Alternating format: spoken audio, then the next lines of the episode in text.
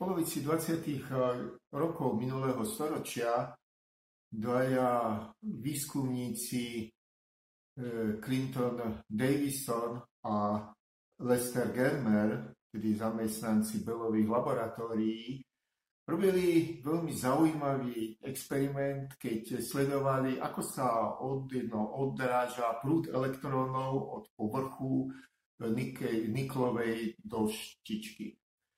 Neviem celkom presne, čo ich tomu viedlo, ale výsledok bol fascinujúci. Totiž to zistili, že odrazené elektróny sa správajú rovnako ako sveté svetlo, ktoré prechádza v mnohoštrbinovom experimente. Navzájom tvorili interferenčný obraz. E, to bolo aj bolo, aj nebolo prekvapenie, pretože v tom období už bola známa práca Louis de Broglieho, ktorý zaviedol čiste z filozofických dôvodov e, časticovlnovú dualitu. Toto bolo experimentálne potvrdenie tohto predpokladu, pretože ten interferenčný obraz, ktorý vytvorili elektróny, e, plne zodpovedali vlnovej dĺžke, ktorú predpovedal Louis de Broglie. Zvláštne bolo, že pôvodne častica elektrón sa správa ako vlnenie. Vlnenie čoho? To bola celku zaujímavá no, otázka. A skôr, ako sa dalo na toto odpovedať, prišlo matematické vyjadrenie takejto pohybovo-vlnovej rovnice, pre takéto vlnočastice. To bol Erwin Schrödinger, ktorý napísal svoju slávnu Schrödingerovú rovnicu, ktorá takéto častice dokázala popísať. V tom období okrem Erwina Schrödingera veril tomuto konceptu málo kto, ale neskôršie experimentálne fakty ukázali, že tento prístup je pravdivý. Potom Max, Max Born, ktorý dal vysvetlenie toho vlnenie, čoho je vlastne e, pohyb takejto vlnočastice. A navrhol, aby sme za to vlnenie vzali rozdelenie hustoty pravdepodobnosti, čož je kvadrát vlnovej funkcie, ktorá vystupuje v Schrödingerovej rovnici. Je to zvláštne, ale všetko ukazuje na to, že tento koncept je správny. Skutočne ten kvadrát sa správa ako rozdelenie hustoty pravdepodobnosti. Tu ja treba veľmi zdôrazniť a mojich študentov neustále opravujem, hovoríme o rozdelení hustoty pravdepodobnosti, čo je spojitá funkcia. Nie pravdepodobnosti, čo sú jednotlivé čísla, čo sú diskrétne čísla. Rozdelenie hustoty pravdepodobnosti si pamätám preto, pretože keď som obhajoval svoj doktorát z fyziky, tak e, hovoril som o tunelovaní častice. A tam som bol napomenutý, že namiesto pravdepodobnosti mám hovoriť o rozdelení hustoty pravdepodobnosti. Vtedy sa mi to zdalo byť také trochárčenie hore, no hore dole, no, slovičko sem, slovičko tam. Neskôr som si uvedomil, že medzi týmito pojmami je výrazný rozdiel a musíme používať rozdelenie hustoty pravdepodobnosti, čo je spojitá funkcia. Takto vychádza aj z celého konceptu, ktorý zaviedol Max Born.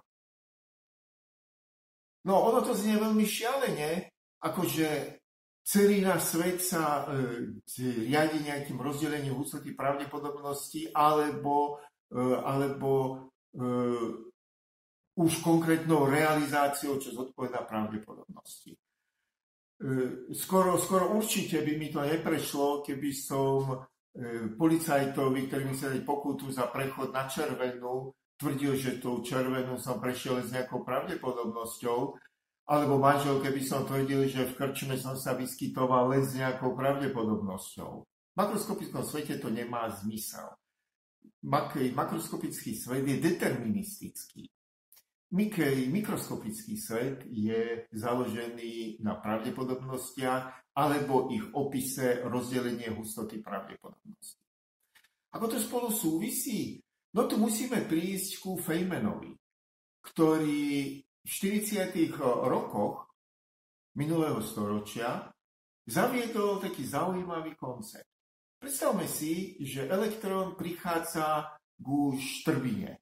A teraz on z hľadiska tej koncepcie pravdepodobnosti častočne prechádza jednou alebo druhou štrbinou, sa tak nejako rozmaže podľa zákona, podľa princípu neurčitosti, ktorý zaviedol Heisenberg.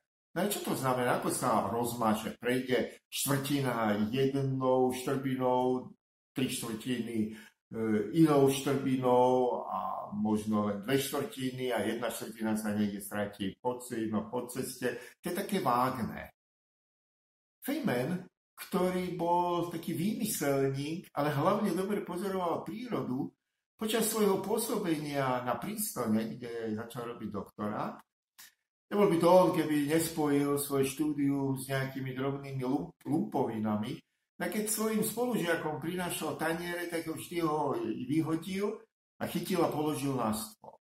A keďže popri lump, lumpovinám aj dobre pozoroval prírodu, všimol si, že ľubovoľný tanier, keď vyhodil hore, on sa dvakrát otočil okolo svojej osy, ale naraz sa zhúpol, čo spravil taký, tú, taký ten presecný pohyb.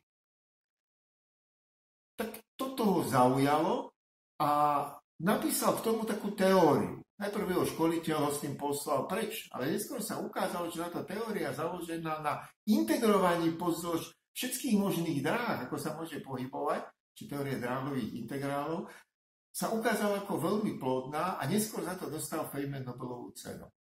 Čiže tieto elektróny sa pohybujú medzi zdrojom a pozorovateľom, čo je tá, povedzme, fosforeskujúca doska, kde vytvára interferenčný no, obrazec, po všetkých možných dráhach. Jedna letí jednou štrbinou, druhá dráha sa louda niekde okolo okien, tretia môže ísť až niekde na mesiac a späť. Všetky dráhy sú dovolené. Pochopiteľne niekto namietne, ako to stihne. No, ten elektrón sa môže hýbať aj nadsvetelnou, podsvetelnou, rozličnými rýchlosťami. To je základ práve kvantovej elektrodynamiky. Znie to šialene? Áno, na svet Náš vesmír je založený na princípu, ktoré sa vzdialujú našemu deterministickému pohľadu na svet, rozumej makroskopickému pohľadu na svet. To je asi dobré, pretože nie je dobré, aby sa všetko dialo podľa presného no, predpisu. Dokonca tá mnohodráhovosť elektrónov v priestore medzi zdrojom a pozorovateľom môže napomínať o rovnomernom rozdelení výskytu sa v rozličných vesmíroch. A to je už e, cesty, no, cesta, aby sme mohli porozumieť veľkému tresku. Ako sa vyvíja náš vesmír.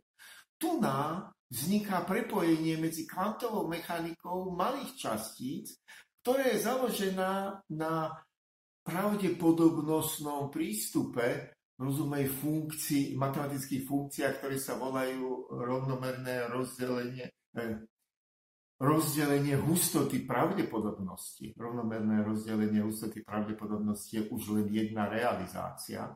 Čiže rozdelenie hustoty pravdepodobnosti a veľkým vesmírom, ktorý sa vyvíja podľa týchto princípov. Čiže prídeme k niečomu ako škálovaniu, ktoré, ktoré nezávisí na jednotke dĺžky. To budeme hovoriť niekedy neskôr. Tu nás ešte vráťme k tomuto pohybu elektrínu, elektrónu, ktorý sa môže pohybovať po rozličných dráhach a rozličnými rýchlosťami. Tá správna, v úzovkách správna dráha je výsledok, ako integrovať integrácie pozor všetkých možných dráh, inými slovami započíta všetky možné dráhy s nejakými váhami, aké to správne e, prestredujem, tak dostanem správny výsledok.